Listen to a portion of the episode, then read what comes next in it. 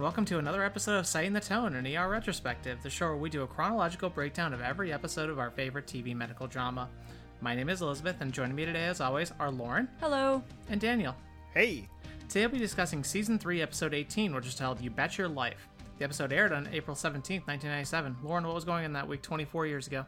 Well, A O L begins service in Japan, and boy do we still miss the A O L Instant Messenger. The original subtweeting. So good. By by putting emo song lyrics for your crush in the in your away message. How much did you two customize the font of your away messages and everything? Oh, at, all the time. See, I did not, because I was a straight white male, so... Oh. That, this, I, I barely knew what I was doing. So. That should have been my first cue of knowing was... was that I customized my A O L messages. Uh, Damn you, how didn't I know? So many signs were missed, sweetie. Um, Anaconda debuts and narrowly beats out Liar Liar for the box office crown this week. And Can't Nobody Hold Me Down by Puff Daddy, featuring Maze, continues its run atop the music charts. Daniel, what else was on this week? At eight p.m., we had Friends checking in with The One with a Chick and a Duck, guest starring uh, current Mandalorian daddy, Jon Favreau. All right. Uh, yeah. Uh, at eight thirty p.m., Susan, uh, Suddenly Susan had Where the Wild Things Aren't. At nine p.m., Seinfeld uh, took a week off with a rerun. And at nine thirty p.m., uh, the sitcom Fired Up that we talked about pr- that premiered last week had its second episode uh, the next day. And for this week's episode, you've got thirty-two point one million viewers tuning in, down a couple million. I think we were at thirty-four-ish for last week. thirty-two point one million for uh, this one. This week's episode is directed by Chris Chulak, doing his ninth out of forty-three episodes that he would do. Uh, previous ones from this season of his we've done include The Long Way Around and Fear of Flying. And then this episode is uh, written by Paul Manning, doing his uh, penultimate episode, fourteenth out of fifteen. Uh, ones from this season that we have done of his include Night Shift, No Brain, No Gain, and Don't Ask, Don't Tell. Yeah, this so is, is he- his... Uh, he's got one more, I think, next season. I think this okay. is his last one for season three, and he's got one more next season. He, I think, sticks around as a producer for a while, but doesn't do any more um, episode writing. And uh, and like we've mentioned on a previous episode, he does pass away in, I believe, two thousand five. Oh, I forgot about that. Now I'm sad. There, there. And uh, we got a previously on this week by George Clooney himself. I uh, hope he's doing well with all of his Batman nonsense. And uh, we open the episode with Rachel complaining about being late again. So it sounds like Mark has been doing a bang-up job with the whole single-parent life. Um... While also being, you know, while also being a doctor, and looks like so it looks like this is going to be more long term. Yeah, because my thought was that she was just staying with him for like a couple weeks, maybe, while Jen was taking care of what her dad. Yeah, but her, her mom, I think. Okay. Yeah. Her parent but, figure. Yeah. Um, this shows how long it's been since we've recorded. Um, but it's. Because at first I was like, why is he taking her to school in Milwaukee? Then Lizzie pointed out this may have been more of a long-term situation, so she may be temporarily enrolled here in Chicago. Yeah, ain't no yeah. way Mark Green is uh, making was, a four-hour round trip before a twelve-hour shift. That was my thought, and I thought, oh, somebody's getting fired for that blunder, but you had a much more sensible explanation for it. I don't know. Yeah, that, that is a really good point, though. I did not consider that as I was watching this, but, like, you know, we've... because of how tertiary Jen has become as a character, and by extension Rachel, we've completely glossed over the fact that they don't live in Chicago anymore. So, like, yeah, that may, that does sort of create a little bit of a plot hole, but easily explained. So there you go, Lauren. I sure hope someone got fired for that blunder. Or they were thinking or it, what or you it was were a temporary thinking. Enrollment thing, but yeah, I mean, one way or another.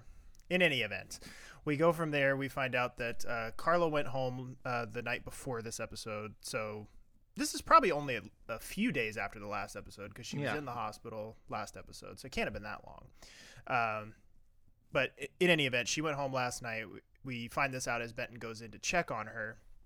He then proceeds to commit, commit you know, just some, some light ethics violations that would get any hospital employee in any hospital in the country fired. Uh, as he creeps on her chart, and Doctor Coburn comes in and catches him in the act and scolds him for it. Super. Do- I mean, even if he is the child's father, he's they're not married. Like, it's not been established in any sort of official capacity that he's the child's father. He should not be accessing her medical records under so, any circumstances. So there's a good question then, if he was married to Carla, in his capacity as staff, I'm assuming he probably still wouldn't have a right to look at her chart. Correct. Even if they yeah. were married. I'm pretty sure, yes. Um, like, it's one of those he... things that, like, it, unless it is, unless it's you or it's a patient that you are directly in contact with, like, you are providing care for them, their medical records are not your business. And even if they were married, I think she would still have to put him on her chart as, like, an authorized recipient of yeah. the information. So, yeah. like, you're on my profiles as listed. Right. Like, people can share my medical information with you right. or with my parents, or... And again, going back to what we've talked about in previous episodes, too, a lot of this too depends on where we are in the timeline as far as HIPAA goes. True. Um, I know. I know when we had talked about it in the past, it was that HIPAA was in, it was in the works, but it wasn't officially passed yet. Um, yeah. I didn't make. We didn't make note at the time of exactly when it went into law. So I, I feel like it's around this time. Like I feel late like nineties. It's. Yeah, I feel like it's late ninety-seven. If I recall yeah, so, correctly from our research. So we're, we're definitely, he's definitely in a gray area at the absolute best. Uh, he's under no circumstances is he right to do this. Uh, and he only makes it worse a little bit later on. So good on you, Benton. And he's really shitty with Coburn too. He's like, well, I want to know because if it's this, then it could be this. And if it's this, then it could be this. And he's like telling Coburn I, her own business. Like yeah, she knows this. Tells, well, no, no j- just saying that. And you know, like, like Lauren said, telling her how to do her job. And then it, goes to follow her into the women's locker room to continue his little crusade. It's just ridiculous. But what were you yeah. saying, Lizzie?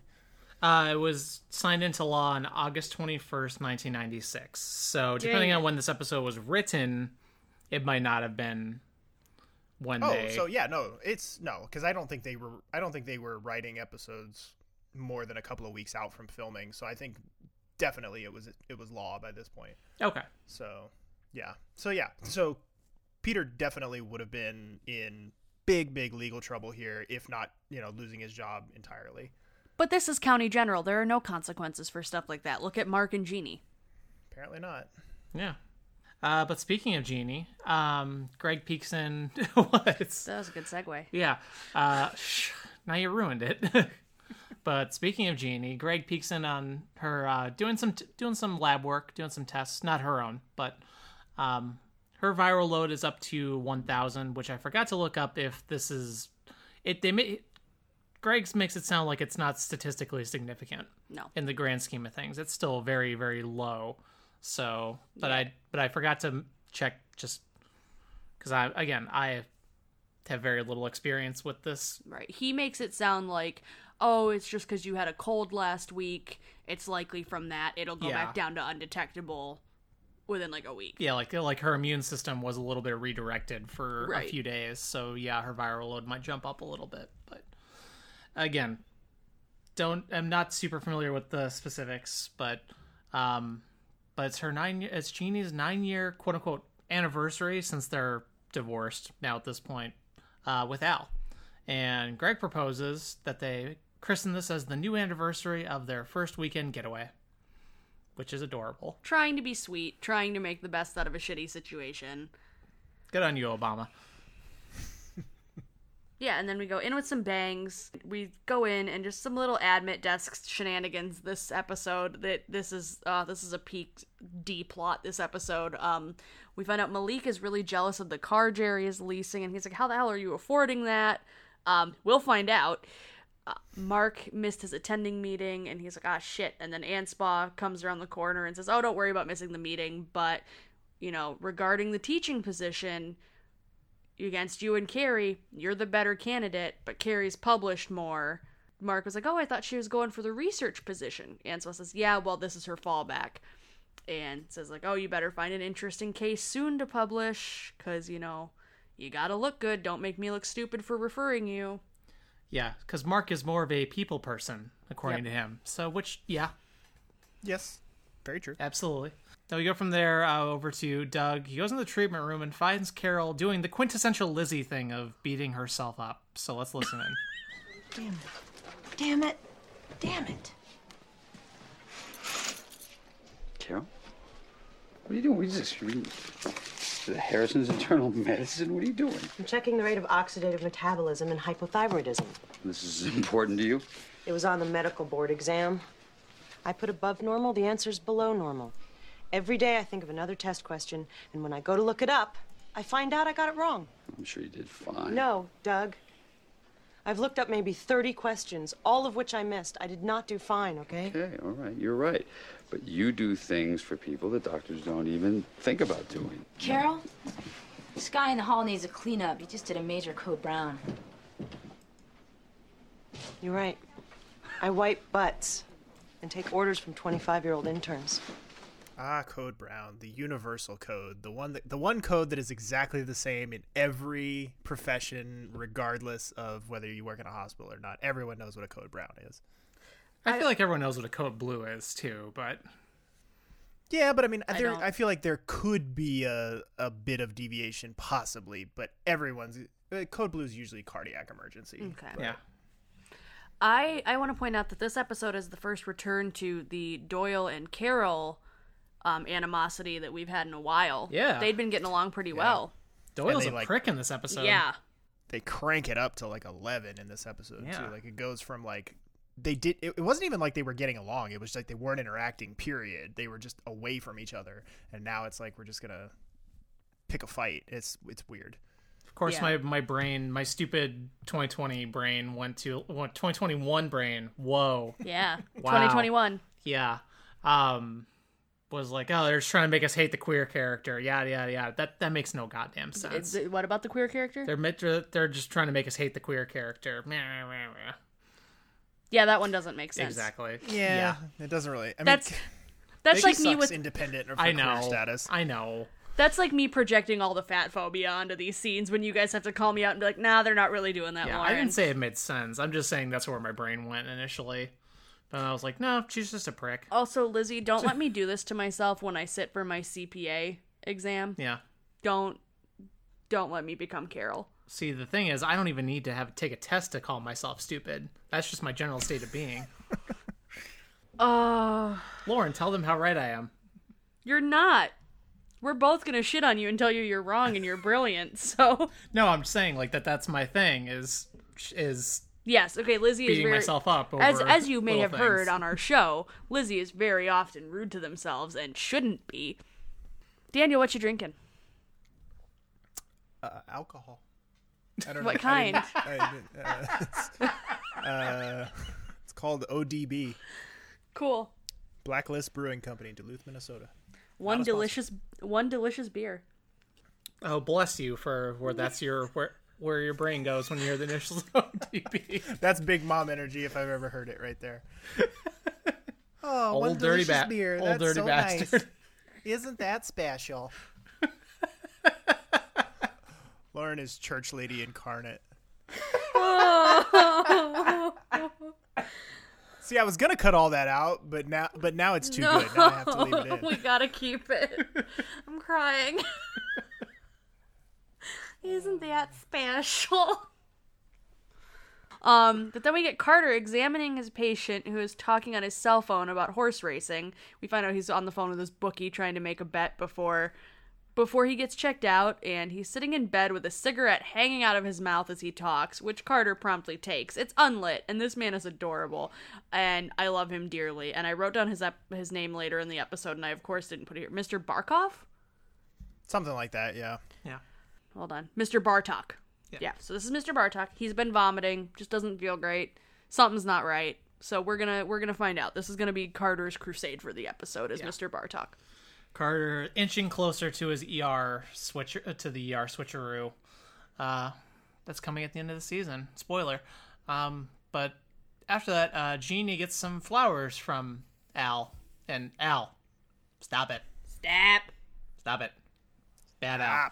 She they initially just get dropped off, but Jeannie chases Al out into the ambulance bay and was like, I don't want to celebrate a marriage that was a disaster from beginning to end, and then throws Damn. the flowers away. Just yikes.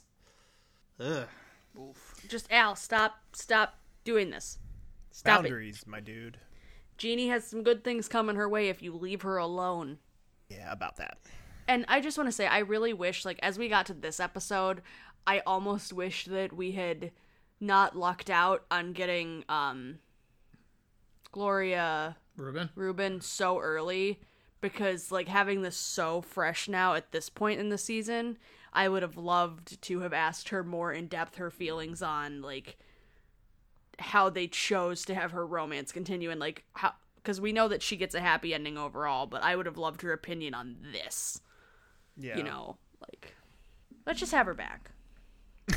Yeah, I'm, let's, I'm just, sure let's just have everybody back. That's fine. Friend of the sure. show, Gloria Reuben. I need to stop yeah. saying that about people. It's just I'm sure. I'm sure she'll make all the time in the world for us. I'm uh, sure, especially now that things are opening back up. Hey, Mister Hey, Mister Robots can't has been is, is off the air. She's fine. She's not doing anything. She's fine. She's fine. She's got all the time in the world to just hang out and talk to us. I wish. She was uh, so nice. In any event, we go to our first trauma patient of the episode, Ida Blinder, a fifty-five-year-old patient with abdominal pain, screaming and wailing on the gurney as they're uh, working on her in the trauma room. And Lauren, do you have a, a film check for this? Oh, whose films are those? Film check. We're going in strong. Whose films are those? Whose are those? Who's turning so, these rooms? Uh, no one, apparently. Uh, we've we find out that she's had five operations, but they never, quote, never find anything. And Mark is under under the assumption that it may be porphyria and that it's a good publishing case. So he's on the hunt for a good publishing case uh, per Anspaw's instructions. And shoves his, his head right attempt. up his own ass for that. Uh, a little bit. A little bit. Um, but then we get a cop runs in carrying a woman who's bleeding like no one's business. And they have to pump her stomach because she's foaming at the mouth. Just all around not in a great situation. Um, and Mark is clearly ignoring Ida's pain for the porphyria diagnosis. Like, he's looking through this medical textbook going, like, oh, it could be this, it could be this, this is why it's this, this is really fascinating. And then we find out, unfortunately, no, she is a psych patient who enjoys surgery and has convinced five different surgeons to operate on her. So nope. Fun times. Uh, and then Benton Carl calls Carla and sh- leaves a message trying to get, you know, sh- just trying, trying to get a hold of her, um, you know, because obviously he got rebuffed in his illegal attempt to gain information. So may as well just go straight to the source, like you should in the first place, Benton. Uh, Communication, then, what? I know, but then right after that, uh, Carter approaches Benton about his gambler patient, and Carter wants to stick with him, and Benton actually agrees without a fight.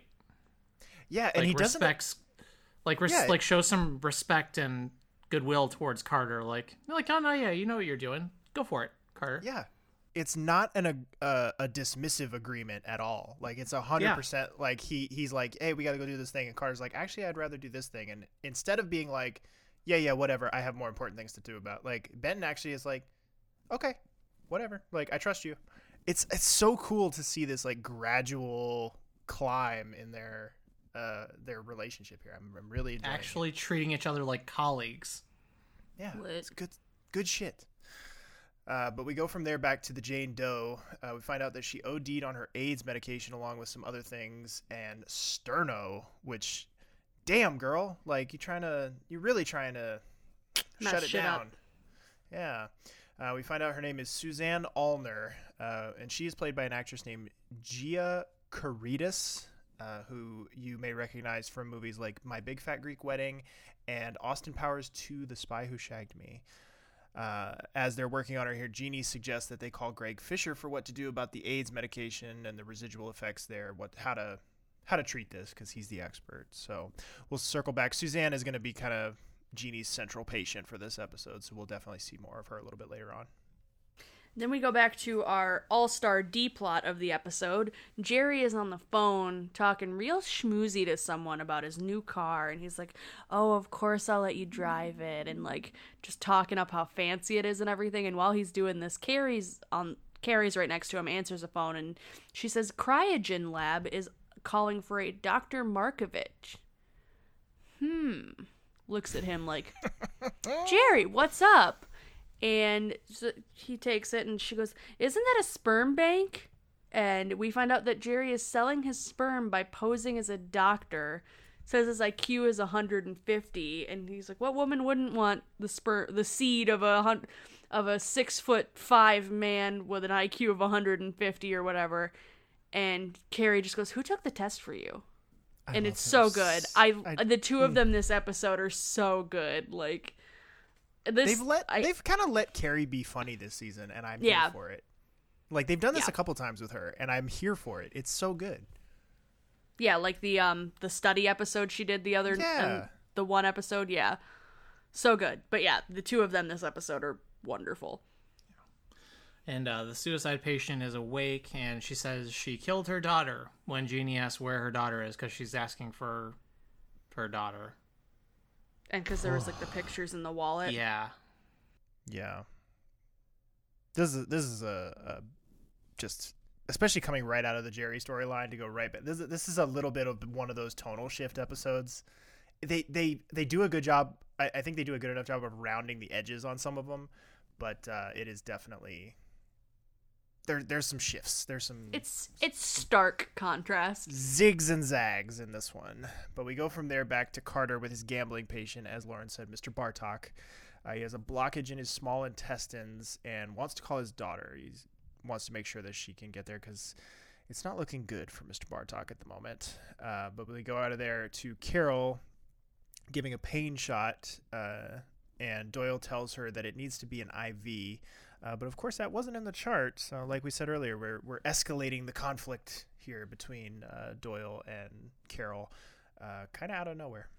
And I want to note, this patient looks a lot, a lot like a discount David Cross. Yeah, uh, but, like, a very specific discount David Cross. Yes. Like a, yes. a, a Tobias Funke uh, yes. David Cross. Like, he's the yep. stand-in for Tobias Funke in Arrested yep. Development. Thank you. There are dozens of them. Dozens. Dozens! This is the military man, right? Yeah. Okay, yeah. That's...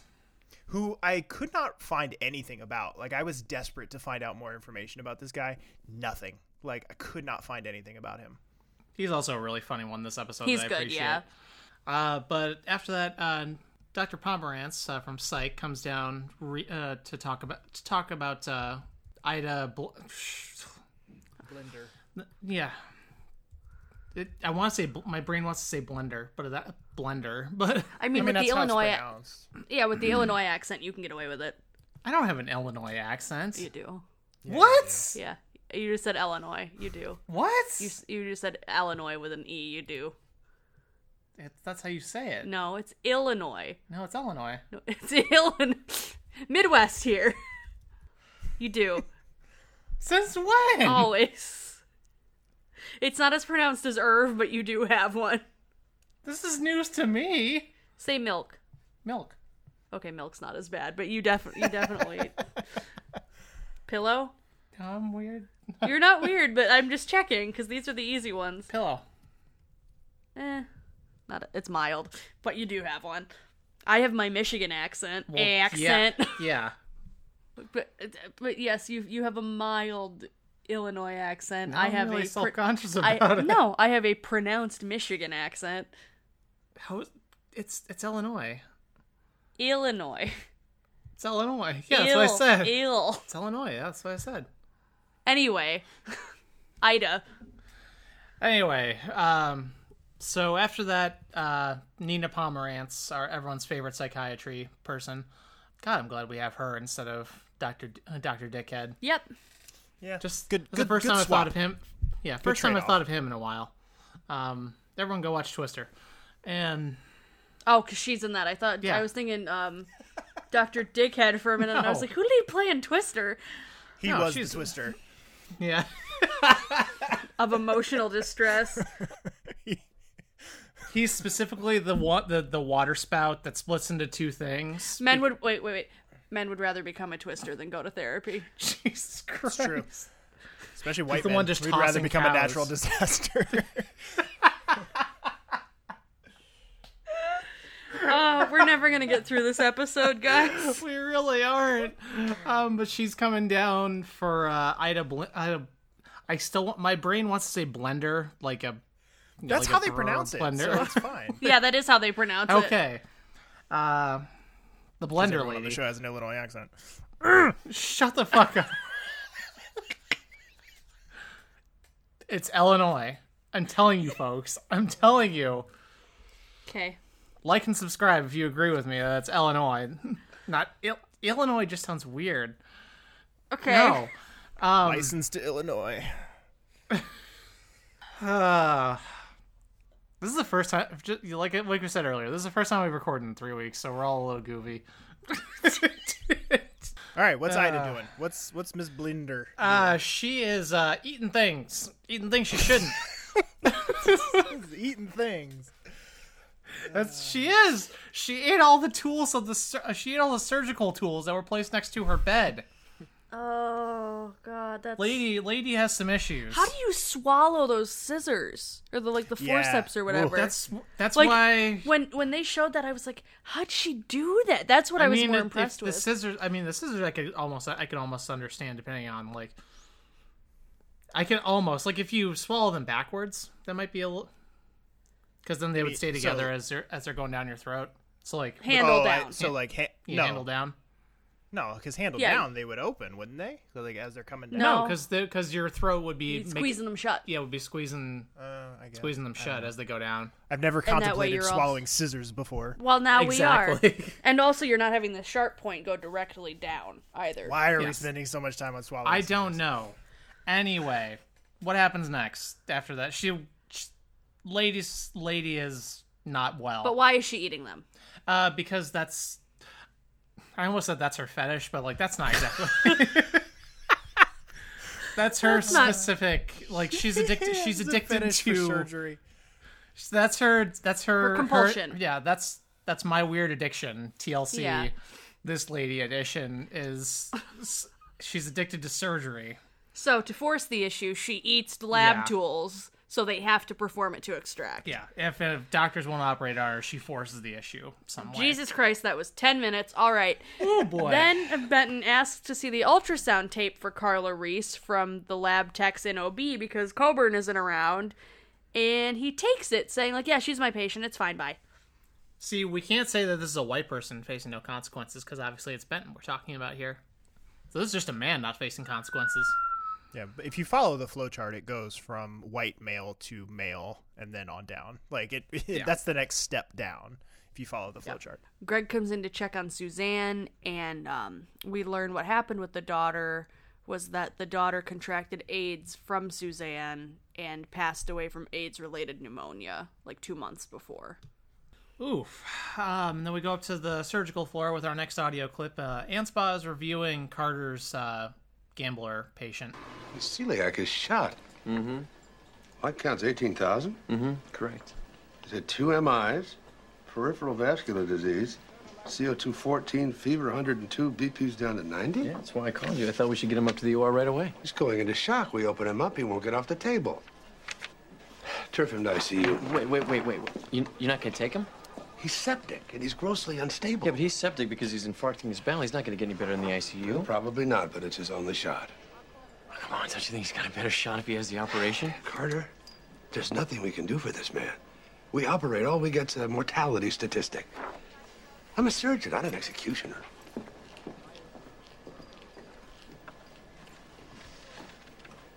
Hmm.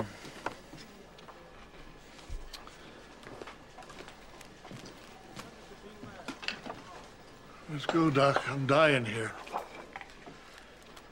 Uh, Mister Bartok, Doctor Anspaugh feels that you won't survive this surgery. What's that mean? Well, it means that we're going to move you. We're going to move you up to the I C U, the intensive care unit. I don't understand. You said if I don't get the surgery right, right away, I'm through. That's true. So? What? You writing me off? You're just going to send me someplace to die like some animal? I'm sorry. You're sorry? What the hell's that? You told me I was going to get the best care in the city, for God's sakes. Should I call Transpo to come get him? You gave me your word.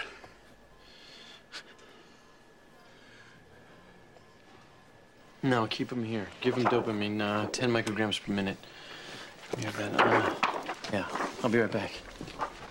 Uh... Carter, baby. Carter the Crusader. The actual, the good Crusader. When we say Crusader, it's not like Doug being Mister White Knight with all the bullshit, you know, that he does. This is actually like Carter... advocating. Yeah, this is Carver, Carter... Carver. Carter. This is best boy Carter. Yeah, this is, this is, yeah. We're okay with this. This is going to be fighting in Africa in a few seasons, in a in a long time, Carter. Like, this will this is a peak at grown up Carter here. So we go from there. Uh, Doyle is working on getting a blood gas on Tobias and keeps failing. And Carol goes to Weaver to plead her case, says that nurses should be able to help with this kind of stuff. This is, again, yeah. kind of es- escalating that conflict between the two. And honestly, I really regret not getting audio for I, this. Yep. Yeah. Him screaming in the background. Holy smokes. Enchilada. It's, it's very good audio. Uh, we go quickly from there over to Carter taking uh, Mister Bartok's case to Doctor Hicks, doing a little end around. Daddy didn't give him the answer he liked, so he's going to Mama. Mama Hicks. Uh, and uh, Mama Hicks goes for it uh, because Carter leaves out a crucial detail that ANSPA has already evaluated this patient, but nevertheless. Uh, Carter takes off Mister Bartok's lucky hat as they go into surgery, which at first I was like, oh, is this a signal that Mister Bartok's going to die? And then I was like, no, idiot. It's just not sterile. Like, that was my, like, I had to, like, correct I, myself. Like, I did the same thing because earlier in the episode, he's like, oh, it's my lucky hat. I never take it off once a bet is placed until the race is done. And I was like, oh, he's going to die because they made a note of showing the hat removed. Right. They do, they do put sort a hairnet of, on him and, and they linger him on and stuff. It. They linger on the hat, so they make you think that that's what's going to happen. But uh, in any event, we go to Mark's, uh, back to Mark's patient, and he's planning on publishing Ida swallowing her medical instruments, uh, but uh, that he can extract everything without surgery. So Ida is not going to get her wish uh, for a sixth surgery. Mark's going to be able to get everything out with a scope. And uh, Suzanne wakes up and can't see anything because of the side effect of the methanol that she took. Oops. Oh, oh my god. Don't know what to say about that one. that's just that's just a fact that's going to come into play here shortly, so we need to make note of it. Yeah. Um, we then have Jerry taking his I Q test with Carrie watching, and he, as as Doug walks by, he goes, "Psst, what's the..." And Doug, like, looks over, and Carrie's like, "It's a test, not a survey," and Doug walks past just chuckling as Jerry's struggling with it. Um, and then as Doug walks past, he gets a... a teenage girl with a gallstone attack comes in, and she's coming from a pre-prom party, and that whole outfit, the the pale yellow dress, the heavy lip liner, it all screams early aughts, because I swear my older sister wore, like, this exact same look to her prom. It just, it just screams it. And that would have been two thousand four. So, like... just a few years ahead of the curve. Here. But, but, like, it's... it's a look. Um, and this, this girl's name is Betsy, and her beau is Jeffrey, who insisted she come in, and she just wants antibiotics. Doug is not hearing it, but we'll get to that. Betsy had a pretty unremarkable uh, filmography. I didn't really grab hers, but Jeffrey, um, who also was a little bit kind of unremarkable, but he was more remarkable than Betsy's. Um, Jeffrey's played by an actor named Blaine Weaver, whose most famous credit is that he is the voice of Peter Pan in all of the Disney games. So if you play any of those Disney games and you see come across Peter Pan, that is young Jeffrey here. And uh, Mister Allner, Suzanne's ex ex husband, uh, has arrived, and uh, he says, "She cheated on me, got herself infected with AIDS, gave it to our baby. I've been waiting for this for a long time." So he's glad she's dying. Yikes, man! Yeah, that delivery too is just yeah, the ice way, yeah, cold. I can't do it justice. No, it's, there's there's no point trying. It, it's pretty rough, uh, pretty cold. Uh, Mister Allner here is played by actor Joseph Culp, whose uh, most famous appearances are, well, really most famous appearance, and then he, and then he has a, a curious uh, a curiosity in his filmography. His most famous appearance is in Mad Men, another Mad Men connection, uh, as Archie Draper. So this is Don Draper's alcoholic dad. Oh. Yeah. Oh. Oh, so he is. I would not have placed that. Very different haircut, very different uh, just overall look here. It was I, I did not I did not smoke him out from watching. It was only when I looked it up after the fact. Uh, but his also uh, his curiosity is that he played Doctor Doom in the nineteen ninety-four Roger Corman version of the Fantastic Four, which is kind of infamous for being terrible. Uh even amongst Fantastic Four movies, which are usually terrible. Um, it was made basically, it was made basically with, without the intention of ever being released. It was made just so that the studio could uh, continue to uh, retain the rights to the property. So they made this very low budget version of the uh, Fantastic Four in nineteen ninety-four, and I believe it surfaced on YouTube a few years ago, and it kind of had a little, a minor resurgence through that, and he was playing Doctor Doom in that movie.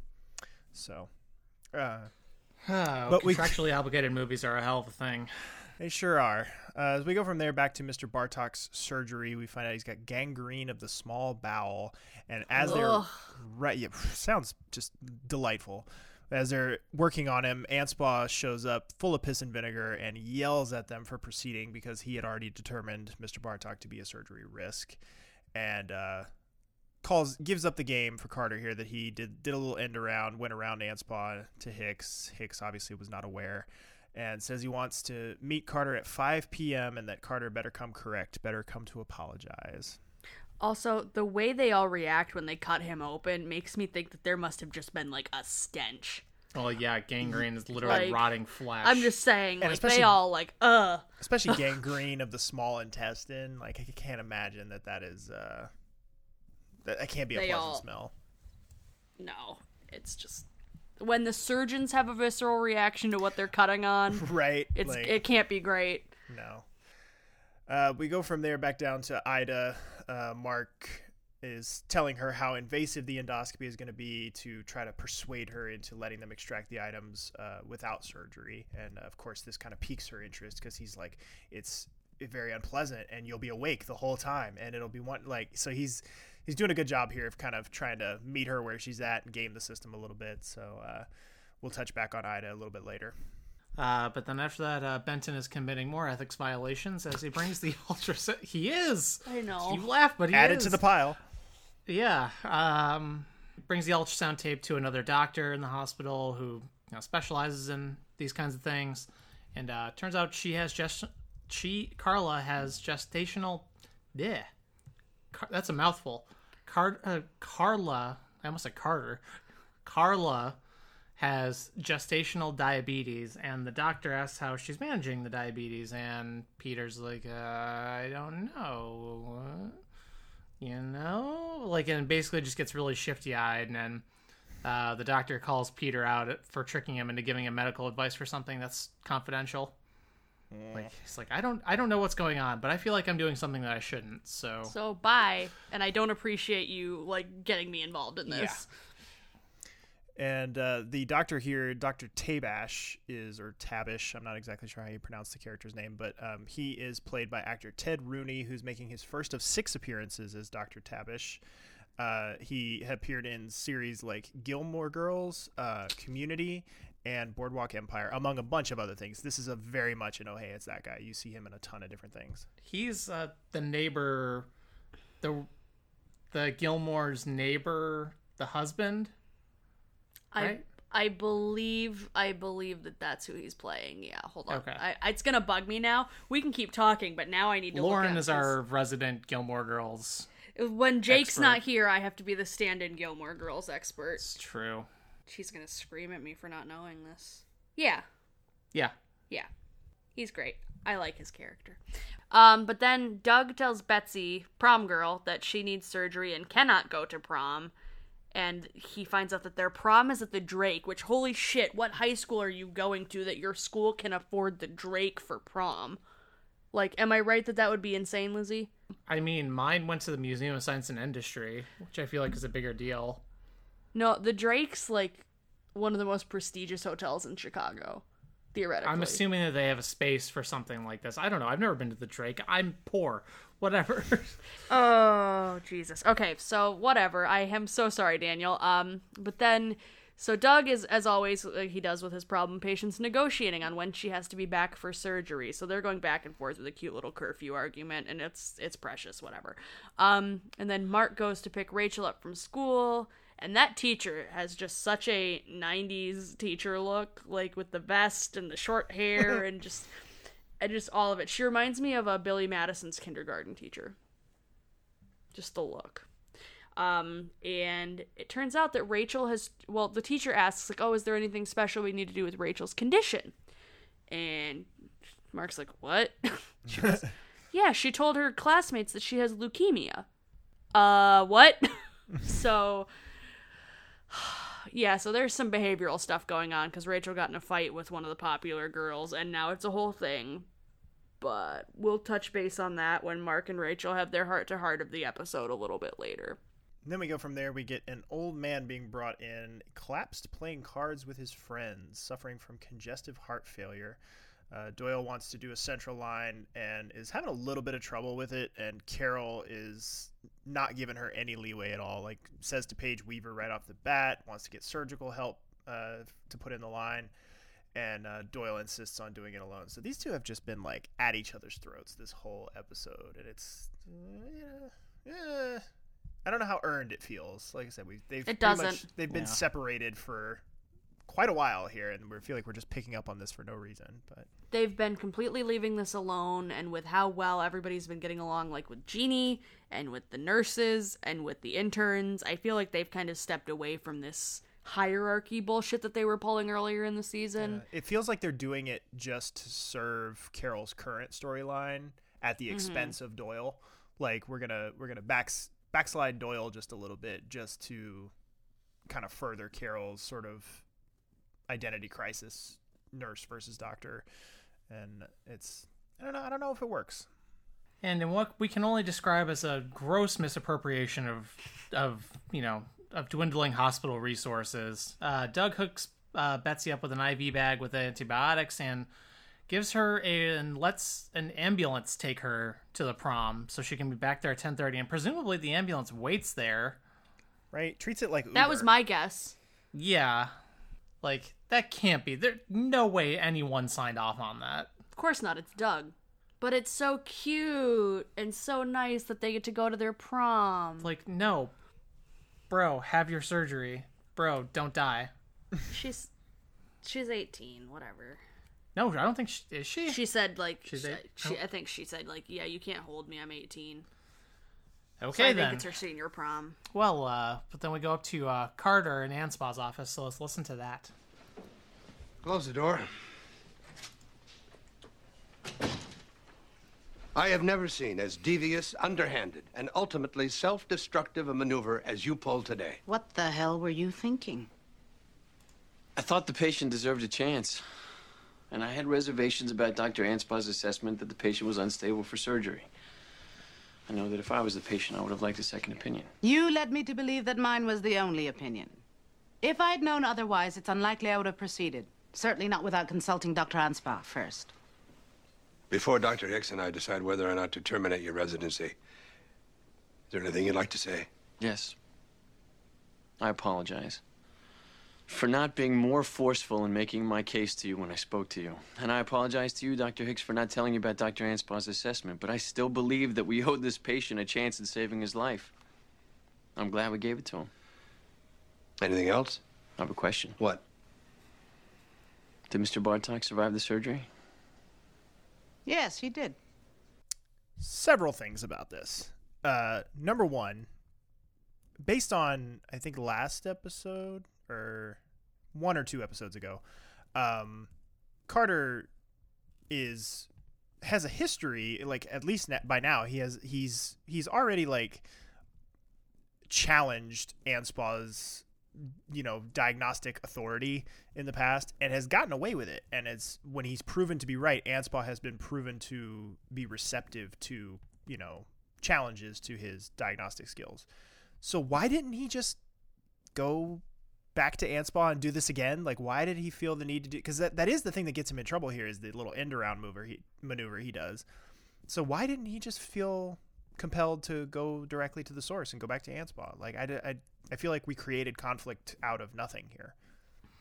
Maybe he thinks Anspa's too busy and doesn't want to have the time for a second opinion. Yeah, maybe he got stonewalled so hard that first time. Possibly. And he doesn't think he has the right to, you know, second, third guess directly. Yeah. Uh, and then on a much sillier note, uh, taking it all the way back to season one, uh, I can't tell in this scene because Carter's wearing a lab coat that's covering things up, but he is definitely not wearing a belt. Uh, but we and, know Carter's a suspenders boy. And we do. He has a history with suspenders, but like I said, because of the lab coat, I can't tell if he's wearing suspenders or not. So there's a possibility that we might have a beltless motherfucker here. I'm not sure. I'm, I'm going to guess it's an old man suspenders role. Just saying, you know, I got to call it when I see it. Um, so then labs are back for the old man that had collapsed playing cards with his friends, and he's in renal failure as well, in case the other stuff wasn't enough. Um, Carol calls Doyle out on her course of action because of contraindications between what Doyle wants to do and the renal failure, and Doug comes in and sides with Doyle and says that it's more important that they get his heart booted back up before they worry about his kidneys. So Carol is not happy with that at all. Then we go from there back to Suzanne, who is just completely delirious. She, Greg is in there uh, consulting. He says it looks like she's an impending respiratory failure, and she's she still thinks that Roger, her ex-husband, is there, and she's trying to, you know, beg for forgiveness and everything like that. And she thinks that Greg is Roger, you know, because remember earlier with the, we established that she's blind because of the effects of some of the drugs that she overdosed on. And so, you know, Jeannie is like, dude, she doesn't know where she is. She doesn't, like, she's not comprehending any of this. Just take her hand, and when she asks for forgiveness, just say that you forgive her. Like, it doesn't matter. Like, and, there's no hurt in doing it, right? And, you know, Greg, you can tell is is visibly uncomfortable with this. Like, he is not prepared to handle this emotionally, uh and so he begs off completely, uh and this is pretty much the moment where he loses Jeannie here. uh it's it's pretty rough. You see her ice over. Yeah, you can see, like, you can see her putting herself on that gurney, like, in a similar type situation, and and him not being able to provide the kind of emotional comfort. It's it's tough. And you know you know what else is tough? Jerry only getting a fifteen percent on his I Q test. Why and didn't we, didn't why do they stack them this way? Why do they stack these I don't know. Shifts I don't way? know. But Carrie's going to rat him out. And didn't Carrie say, like, that the, the average that you could be expected to get just by randomly guessing is twenty percent, so you yeah. have to, like, actively work to get a lower score? He's really just trying to hide his genius. But, of course, um, because Jerry is a man of mystery. Hey, I, coming in a few I seasons. I know, I, that's what I was alluding to without saying it. Um, I still don't believe you two. It's going to be, like, a two-hour, two-and-a-half-hour-long episode with an hour and a half of it just... Daniel just ranting about this. this Daniel theory. Just freeze framing. Um, but then Mark gets back to the hospital, and we find out that Carrie scoped Ida's stomach and offers to co-author a paper with him on it. Uh, that ugh, um, that title she gives is, God, it's so fucking terrible. The woman who ate the E R. Like, I, yep. I wanted to strangle her. And then Halle in the background, she's a little bit out of focus, but her watching this is just priceless. And it, it made the scene for me. It was her just like, oh, shit. Um, and then Doyle confronts Carol and says in the, like, prescription closet and says, don't ever disregard my orders like you did in that trauma. I'm the doctor. You're the nurse. Remember that. So great. Cool. Good job, everybody. Everybody's having a great day. Uh, and then uh, Mark, uh, Mark is back. Yeah, obviously Mark is back. Um... Then uh, Mark takes Rachel to uh, do her homework uh, in the lounge, and Rachel throws a fit and says that, you know, rightfully that Mark has been kind of brushing her aside. I say rightfully like we've had any other context of there besides this, so I guess maybe this is just some, like, latent, like, oh, you were ne- you're never around anyway. You're always taking care of sick people. Yeah. I gotta do my Rachel voice. No, it's not whiny enough. Um, I can't I can't be that whiny. I can whine a lot for you two, but it's never that much. It's true. Uh, but keeps getting interrupted by Malik and Jerry when they're trying while they're the, while the two of them are trying to have a heart to heart. And then he bails. Leaves her completely unsupervised. Leave leaves his less than ten-year-old child completely unsupervised in a middle of a in the in a not a very secure area of the E R. So. He knows that the nurse is in the desk. I know, I know, I know. But I'm just saying though. Like, hey, don't don't criticize Father of the Year, Mark Green. Jesus, Saint like Green. At least leave her with Jerry at the desk or something. Not Jerry. Hey, God, he did, no. he did that Malik. once once before, and uh, she ended up looking at pictures of uh, was it like skin ulcers lesions or something. or something? Or no, I think that was E R A. At least that's it. At least that's educational. Oh boy. So we we go from there into what is. So when, when this transition happened as I was watching the episode, I literally said out loud as I was watching it, oof, bleak. because they do this like flat top down shot of the gurney and you're looking directly at Suzanne's like dead mm-hmm. eyes before it becomes abundantly clear that Suzanne is dead. And that's what's happened. Like her eyes are just open and she's got the tube sticking out of her mouth. It's, it is a bleak scene they set here. Uh, Jeannie is prepping the body and Greg comes in. She says she doesn't want to go to the lake anymore with him. Pretty much they are done. I did look. Um, this is not it for Greg. He will have one more appearance before the season is done. Uh, but this is pretty much it. Uh, their yeah. their relationship is is very much uh, on the on the rocks. Uh, and we did note that the actress playing um, Suzanne here does totally blink while she's ostensibly dead. But uh, you know, yep. I screamed because it scared the hell out of me. Because, like, we're having this really emotional moment, and I just happened to look over, and I saw just a very clear, subtle, like, blink. And I was like, that's not supposed to happen, and it just spooked me out. Uh, then uh, Carter goes to visit Mister Bartok in, in recovery, and, you know, he's not going to be able to eat solid food again, but he can still drink and smoke, so he says, I'll be fine. Precious boy. Yeah, uh, and his daughter's flying in to see him, and we just... What an adorable old man. I loved his storyline this yeah, episode. Yeah, he was really sweet. Un- I liked him. Underrated. Yes. But then Jeannie comes out and sees that Jerry had put her flowers in a vase from earlier. And she's like, where'd you get those? And Jerry says, oh, they were just, they were outside in the trash. Somebody threw these away. Like, they're perfectly good flowers. So Jerry's going dumpster diving. Um, and then we hear Malik in the background saying, yes, my name is Doctor So-and-so. And so Jerry has Malik on his sperm hustle now, and Peter goes by to visit Carla at her place, and he's buzzing her apartment and buzzing her apartment, and she is ice cold over that buzzer, like, just, yep, uh-huh, I got it, it's fine. Um, and I want to note, while he's having this conversation with her and she's icing him out, a neighbor woman comes out of Carla's building, and Benton's like, oh, can you hold the door for me? And she just lets it shut, doesn't. doesn't let him in, which good. Yeah, don't good let random men into your building. Yeah, don't let if you don't let strangers into your building that you don't know. Yeah, don't do that. That's like number one rule of shared housing here in Chicago, especially. Don't don't do that. You don't know what they're there for. Stop that. Um, and then Peter's about to give up, and all of a sudden Carla runs down in her like nightgown and says that he could come by Saturday morning to help out around the house. And I just want to know, why didn't she just say that over the buzzer? It's more dramatic like, this way. I understand that, but still, like, they were having a conversation. Why not just tell him there? He's standing at the buzzer already. You've just been talking to him. It's not like he's walked away. I got beef.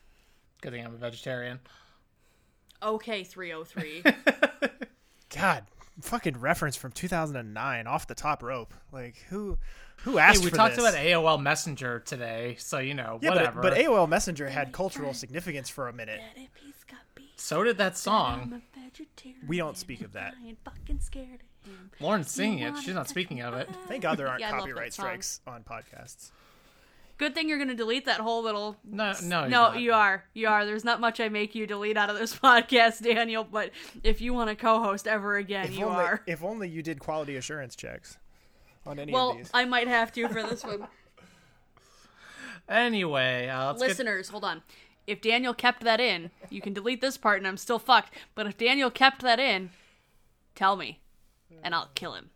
Anyway, Carol is talking to uh, Doug about Doyle. So let's when the when the kids get back from their lovely evening out. So let's listen in. Hey. Hey. You know what I hate? Uh, Maggie Doyle? No, I don't hate her. I just hate that she's right. About what? She's younger than me. You're, yes, you're right. She's we grew up you. in the same neighborhood, and now she's a doctor. I'm a nurse. I got to take orders from her all day long, and I hate it. You're a very competitive person, you know that. Well, I can't help it. Every time I look at her, I'm just reminded that she got through medical school. I can't even get through the door. You can get through my door. Anything in a bra can get through your door. No, no, no. I've, I've reformed. Ask anyone. I'm different. Right, kids, right on time. Uh, she wanted to stay for the best dressed contest. But I said, no bets. Your surgery's more important. You're a good man, Jeffrey. Thank you, Doctor Ross. This was the best night of my life. Me too. And then they make out. Ugh. In front of Doug. Yeah. Hey, you have you have the the beautiful prom prom date. You get a smooch at the end. If you like each other still. This, this is a, I, I, I will say, this is a very cute, like, B C plot line for Doug. Like, mm-hmm. th- this is a good use of Doug, I think, for this episode.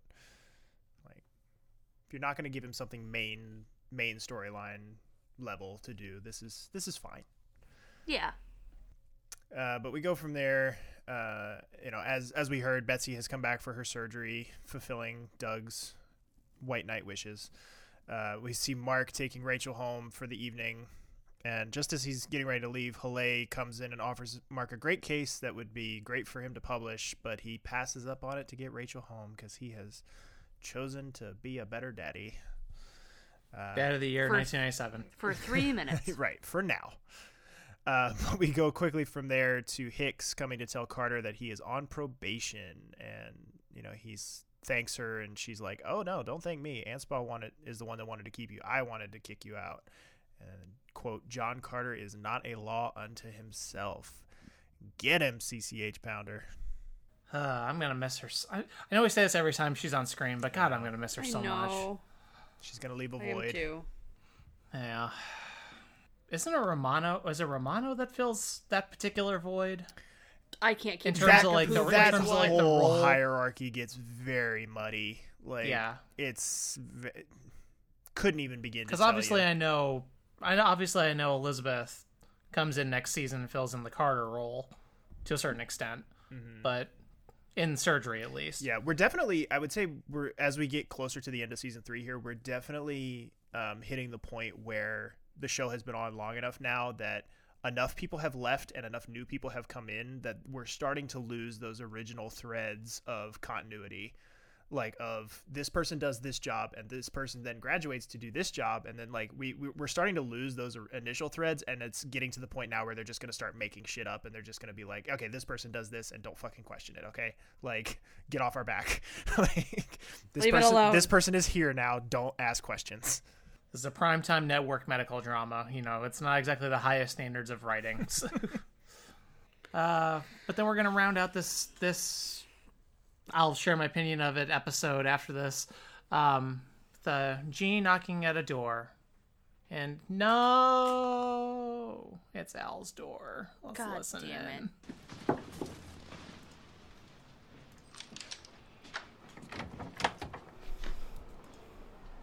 Hi.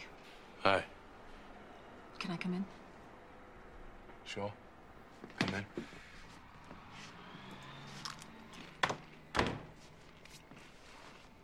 I was just finishing dinner. You hungry? No, thanks.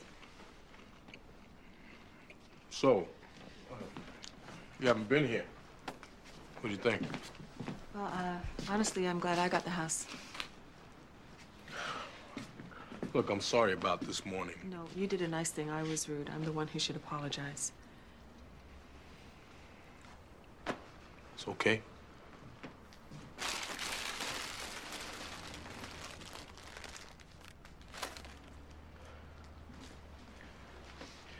You don't really think that our marriage was a disaster from start to finish, do you? We had a good beginning. Middle wasn't bad. Yeah, you're right. We had a pretty good middle.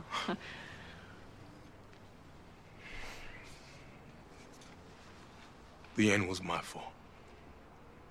You know, when I think about it, I, I don't blame you for hating me. I don't hate you. I don't want to be angry anymore. I don't want to be that kind of person. I never meant to hurt you.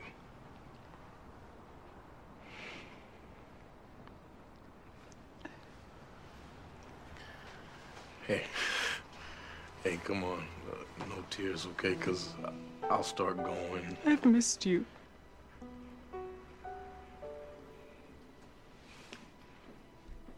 I miss you.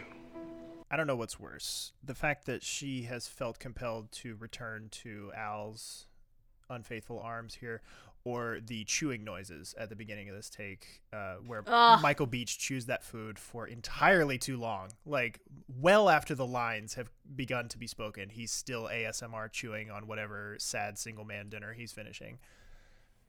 I think it's just the potato chips. It's yeah, he's not eating great. The main course, and it's just the potato chips. Either way, But this sucks. Jeannie. My girl deserved better. Yeah. She gave up Obama for Al Boulay. Come on now. God. Come on now. No offense to Michael Beach, but his character Yeah, is... Michael Beach is fine. It's Al Boulay I have an issue yeah. with. Yeah. Just mm. just that's all we have. That's all I can that's all I can muster is just mm, girl, you deserve better. Does Yeah, it, it... I I audibly groaned when she knocked on that door. I was like, I knew it was coming, but I was still so mad. It does it does drive home like like it puts a fine period on the tragic nature of the art of the arc that she has had this season. Like as we start to, you know, we're we're heading into the end game of season three now. Like th- this definitely starts to put kind of a tragic d- period on the end of the sentence that has been se- season three for her. Like she starts out with so much despair and then slowly throughout the course of the season finds her voice and then eventually finds her confidence to, you know, get back out there and everything. And now it's almost like we're starting back where we were, where she's like, she's returning to this familiar place because things got too scary out in the real world. And it's just, it sucks so hard because this is a character who deserves so much better and, barring a few exceptions, really never gets much better. Like never gets much better. Things happen to her. A lot of bad shit happens to Jeannie and it sucks because she deserves so much better. Agreed. Even after she leaves the show, her character.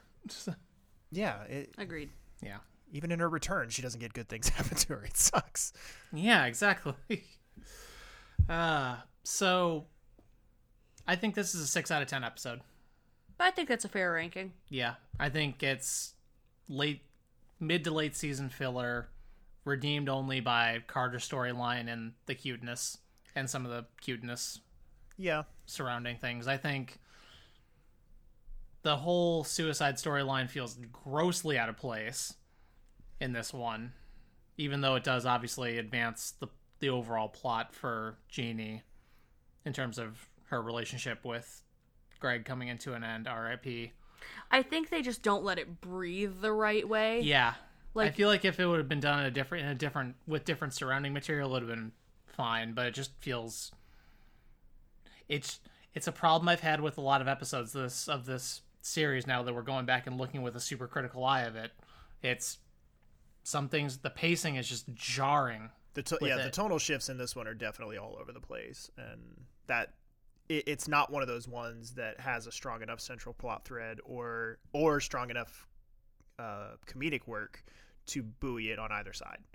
Like you you are sort yeah. of you are sort of left shaking your head at the end of this episode like, what the fuck did I just watch with some of this stuff? Because like yeah. The, yeah. the Jerry stuff is great. It's really good stuff, don't get me wrong, but it's not strong enough to carry an episode. And right.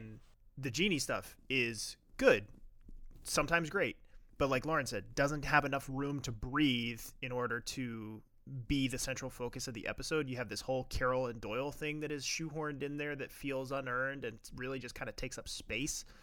Um, and then you have Carter doing good work in his storyline that, again, takes up a lot of space and is good stuff, but it just, it, neither one, neither Carter's thing nor Jeannie's thing is strong enough to carry the weight of the whole episode. And so you're left with a lot of just like solid pieces. Like there's no one storyline in here I feel like that is, um, bad necessarily, but none of them are just strong enough to really bring that whole episode up to above what Lizzie was saying. That's like six out of ten. I feel like is a very fair assessment of it. Yeah, but but it does. That's why we were. Sets us up for that's why we were goofy and we were singing. So. It sets us up for the end game of season three because we're getting there. We only that's true. We have like I think the next one is is a pretty significant one. Uh, ni- mm-hmm. nineteen, yep, it sure nineteen is. is a significant one. I'm, I think twenty, if I'm remembering correctly, is a significant. Like we're, we're I think this is probably yeah. our. This is probably. I'm gonna go out on a limb here and say this is the end of the filler for season three. Like everything from Good. here, everything from here should be all killer, no filler through the end of the season, uh, because we've got some very important things coming up, including next episode we introduce a brand new semi long term character. So I say I say semi long term. She's only around for maybe a season in total, but uh, but still she's around. She's significant. So we will get to her next week. I'm trying to think who I don't actually remember who the hell this is. So I'm I'm intrigued let's, to do our let's notes. Let's be surprised. turn our notes in the next few days. Um, but anything else, kids? No. Nope. Well, that's going to wrap up our episode for today. Uh, thank you very much for listening. The show is brought to you in part by our patrons over at patreon.com slash setting the tone podcast. For only a dollar a month, you get access to our show notes each week. For only five dollars a month, you can get access to the full season recap episodes, a free sticker featuring our favorite desk clerk, Jerry, and two-week early access to all of our cast and crew interviews. Also, once our stretch goals are met, you'll get access to a monthly bonus show called The Lounge, where we'll watch, where we'll talk about whatever's going on for us in our lives, politics, and pop culture in the moment, politics, as well as uh, monthly movie commentaries, where we watch and talk about a movie featuring an E R cast member. We would also appreciate it if you would follow us on our social media accounts. We are at Set the Tone E R on Twitter. We are on Facebook at facebook.com slash Setting the Tone Podcast. And we are at Setting the Tone Podcast on Instagram. And you can also join us on Facebook as part of the official Setting the Tone community. Just search for that, and one should pop right up, right up for you. Our theme music, as always, is provided to us by Andrew Edwards of Blue Police Box Music. And Danny, where can folks find you at? They can find me on Instagram at dan dot u. That is Y O U dot E L. They can also find me on my other podcast, The Popular Court, with my co-host Jake Terrell, where we do a different pop culture topic each episode and put it through a little mock trial. And Lauren, where can folks find you at? Uh, folks can find me on my Twitter, and I already forgot which one. How do I not know my own Twitter by this point? Jesus Christ. Lobob nine two three four five. That's what happens when I use two different variations of the same screen name. Um, yes, at my Twitter that they have both announced for you, Lobob nine two three four five, and also a reminder to please like and review us, rate and review us on iTunes, and note that if you want, we also have an S T T logo sticker available if you, if Team Jerry is not your flavor. Yeah. Uh, and you can find me on Twitter. I'm at Random Gamer. That's G A M three R, as well as on the Popular Court's YouTube channel, doing a Let's Play of the Spider-Man twenty eighteen D L C, The City That Never Sleeps. Uh, new episodes of that are going to be out every Friday, and you can find those videos and more at youtube.com slash the popular court. And thanks again, everyone, very much for listening. Please join us again next time, and have a great week.